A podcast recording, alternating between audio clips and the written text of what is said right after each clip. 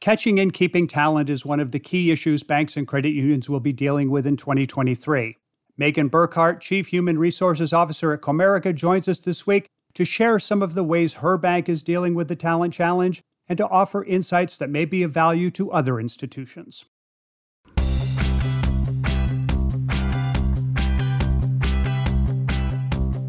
Actionable insights can help power smart decisions. Each week, the BAI Banking Strategies podcast focuses on important issues facing financial services leaders, as well as the emerging trends that are rapidly reshaping the financial industry. I'm Terry Badger, your host and the managing editor at BAI. Pull up a chair and join us. This week in our series of key issues in 2023 focuses on one of the biggest business challenges facing banking institutions finding, nurturing, and retaining talent. Offering insights on this important theme is Megan Burkhart, Chief Human Resources Officer at Comerica. Megan, we know how busy you are, so we really appreciate you joining us on the BAI Banking Strategies podcast. Thank you. It's my pleasure to be here today, and I'm excited to talk about what's coming in 2023. Megan, if we could just maybe start by talking in general terms about what you see as the biggest talent related challenges facing financial institutions, not just Comerica, but more broadly as we move deeper into 2023. There's a few things at play. I think over the last decade or so, we've seen particularly tech companies begin to enter into the quote unquote finance space through things like fintechs and digital payment platforms and more. And so finding a way to hire talent out of school just broadly in the market with a really compelling value proposition is more important than ever because our candidates that we're looking for have more options in terms of industries, geographic locations, work arrangements, all those different factors. So we're no longer just competing against other traditional banks and financial services firms for talent. We're now competing against companies like Apple, who have entered the payments and finance space. And so we really need to make sure that we've got the strongest value proposition we can to compete in this talent market. And I think other companies in banking and financial services are finding the same. That difficulty that you're talking about lines up with recent BAI research findings that identified finding and keeping talent as one of this year's three top business challenges for banks and credit unions. Financial services has historically been a magnet for ambitious job seekers, so banks have had their choice of promising talent. Have you seen anything in your experience that might indicate that today's smart young people view finance differently than their predecessors? I've read some speculation about that, but I have not personally seen it. Here at Comerica, we continue to see really strong demand for our internship and college graduate entry level programs. That hasn't slowed down, which indicates to me that financial services is still a compelling career choice for young professionals. Our commercial bank development program, for instance, which has been a hallmark of Comerica for a long time, and we've revamped over the last couple of years, continues to be a really strong talent pipeline for us with a lot of interest from people leaving college and looking for that opportunity more broadly, kind of beyond those college graduate folks, uh, there's a lot of data that would say that candidates are really looking for three things when deciding whether or not they're going to take a new job. And if we can do those three things well, we'll be strongly positioned to attract the talent. So we can also think about it from a retention perspective. If we reverse engineer that data, we know what our colleagues might be looking for if they're looking at another opportunity. Those three factors really are is this new opportunity or the opportunity that I'm looking at 15% or more pay than I currently make? Is there better work life balance to include some remote availability? And is it a better benefits package, which includes lots of things health, wellness, retirement, 401k, pension, paid time off, all of those things? Those are really the things that I think candidates are particularly looking for, whether they're young professionals or otherwise. How much of the talent challenge do you think is that the, the digital evolution that banking is going through means that banks need to attract different kinds of talent than when it was more of an analog business, we'll call it. The name of the game used to be find sharp young people, run them through training programs, but now there's greater demand for specialized skill sets coming in, especially tech skills, and other businesses need those same skills as well. We still need sharp people, right? And they still need to go through training programs. But there has been a shift that we've seen away from finding sort of sharp, quote unquote, young people and just finding sharp people wherever they are in their career because people are looking for continued growth and development and opportunities regardless of the stage of their career. The expansion of training and development programs from sort of traditional banking parts of the company into technology and other parts of the organization where the business demands and therefore the skills we need are changing is also part of the puzzle. Compensation has historically been one of the big attractions to jobs in financial services, if not the biggest attraction. I know you mentioned earlier that, you know, one of those three factors being at least a 15% pay bump from whatever you're doing, but I keep seeing articles about how the money part isn't as important to young millennials and Gen Zers as it was to previous generations. So, when you look at the list of rewards that new employees are looking for, what's on that list and, and where does the paycheck fit in? salary is definitely a part of it, right? The paycheck, as well as incentive opportunity and an opportunity to earn additional compensation based on your performance and the performance of the company. But the things beyond kind of compensation that we have seen are important are benefits like time off, wellness programs, parental leave, flexible work arrangements, and things like that. I think also beyond rewards, candidates, particularly the, kind of the young millennial and Gen Z group that you're talking about, but others too, also want to know that the company is focused on sustainability, volunteerism, diversity, equity, and inclusion. And the candidates that we talk to specifically call out how community minded we are as a company. And that really speaks to them. One of our core values is a force for good. That's a concept that we take very seriously, and that resonates well with kind of that particular specific labor market demographic. So I think it's a combination of things. It's compensation, it's those different rewards that I mentioned, but also kind of the social aspect of the company and the values.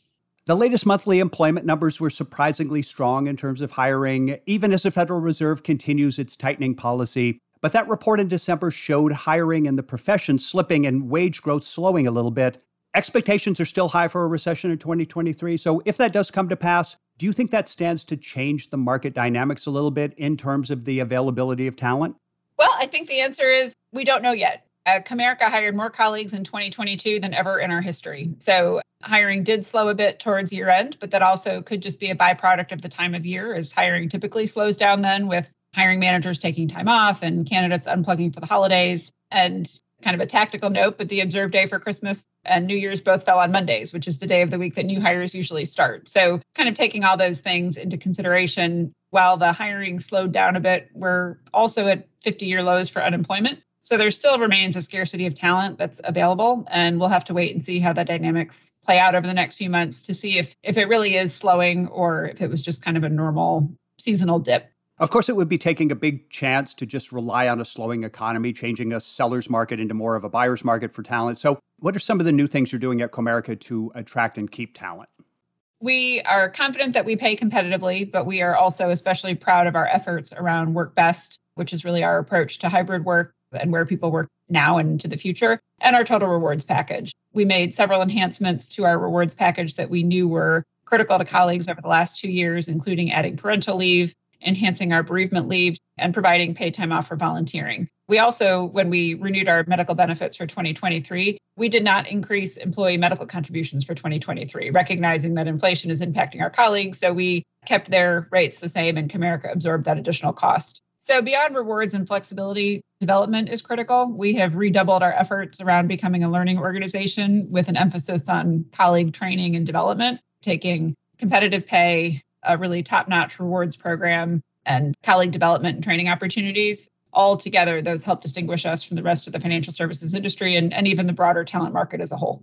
Banking is not really known as a work from home industry. And we've heard that some banking institutions are being very vocal about their views on the need for workers to return to the office most of the time or even all the time. So, at a high level, what has Comerica learned so far from your Work Best program that you might use to make a case that a hybrid approach really can work well?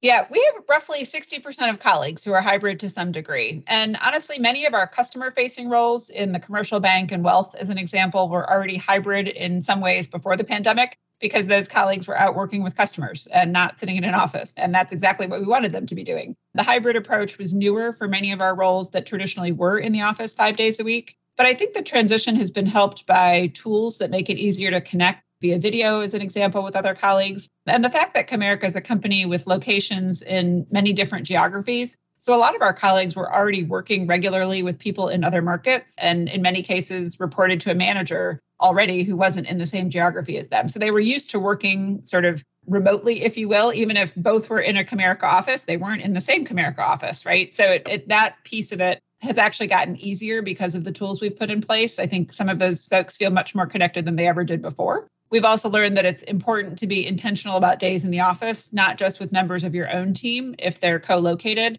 but also with partners that you work with regularly in other parts of the company. That in person connection is still really important.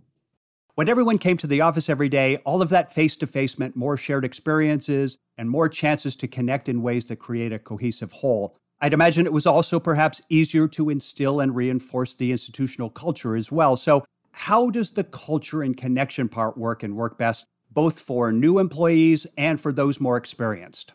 It's one of my top priorities for this year and for Comerica uh, to be really intentional about culture values and the connection between Comerica and our colleagues. We rolled out new core values this past fall, and we'll be leveraging those this year in monthly spotlights to really highlight what the values mean, how they define who Comerica is, and how every colleague can live those values each of our divisions within the bank is taking one of the months to be the spokesperson and highlight a particular value that's meaningful to them. And I think this way, every colleague will be able to see themselves in the values. They'll see the different lines of business, different perspectives. That's going to be a virtual campaign, but we're also excited to return to even more face to face meetings than we did in 2022. We have employee town hall sessions in each market where our CEO and the leadership team meet with colleagues to hear what's on their minds. That's something that we've been doing for decades, and it's really well received by colleagues. Those will all be in person this year. We're also taking a fresh look at onboarding. We hired more people than ever last year. How can we connect new colleagues to our culture and values early on in their tenure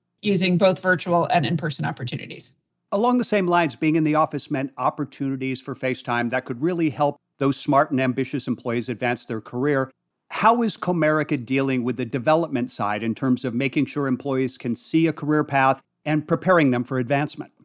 Yeah, there's no doubt that career advancement is helped by in person chances to learn from more experienced colleagues in real life situations. So, whether that's customer meetings, in presentations, brainstorming sessions, all of those situations. At the same time, a lot of formal training and development has migrated, even before the pandemic, to virtual or online development. And we expect that trend to continue. Kind of the old face to face training being the norm is really not the norm today. So the trick is how to find out how to make those opportunities really engaging and still foster connection between colleagues, even if it's a virtual development or training opportunity. Beyond the in person, kind of on the job experiences and formal training, we're also trying to lay out more clear career pathing for colleagues so they understand what it takes to get from the position they're in today to where they ultimately want to go in the future. What are the requirements of that, their dream job, and how can they get there? And we're providing them learning maps that help them navigate that journey. We feel really strongly that if colleagues see a path forward for them at Comerica,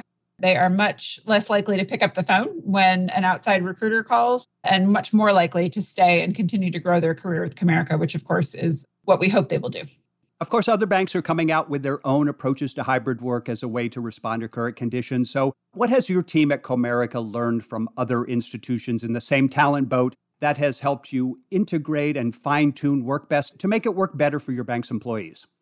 We did a lot of reading, as everybody was during the pandemic, to understand how were companies thinking about return to office, what pitfalls were they facing as they thought about hybrid. And we really took all of that. Honestly, I believe that Comerica is a leader in this space in terms of the program that we put together, the thoughtful and sort of deliberate approach we took, the tons of communication and transparency with our colleagues. I will say I've had an opportunity to network with peers through BAI as an example. That was a really invaluable source of information throughout the pandemic and as we started thinking about return to office. Every bank is different and had a slightly different approach. It's not a cookie cutter thing. Every culture is different, so everybody's approach to hybrid is slightly different. But the sharing of what was working and not working was really helpful as we shaped our own program. It was also helpful to hear directly from those leaders what was actually happening at their organizations. Sometimes the headlines that you read they don't necessarily provide a full perspective of the approach and what's really happening on the ground. Thinking about this from the opposite vantage point, what advice, based on your experience shaping and launching WorkBest,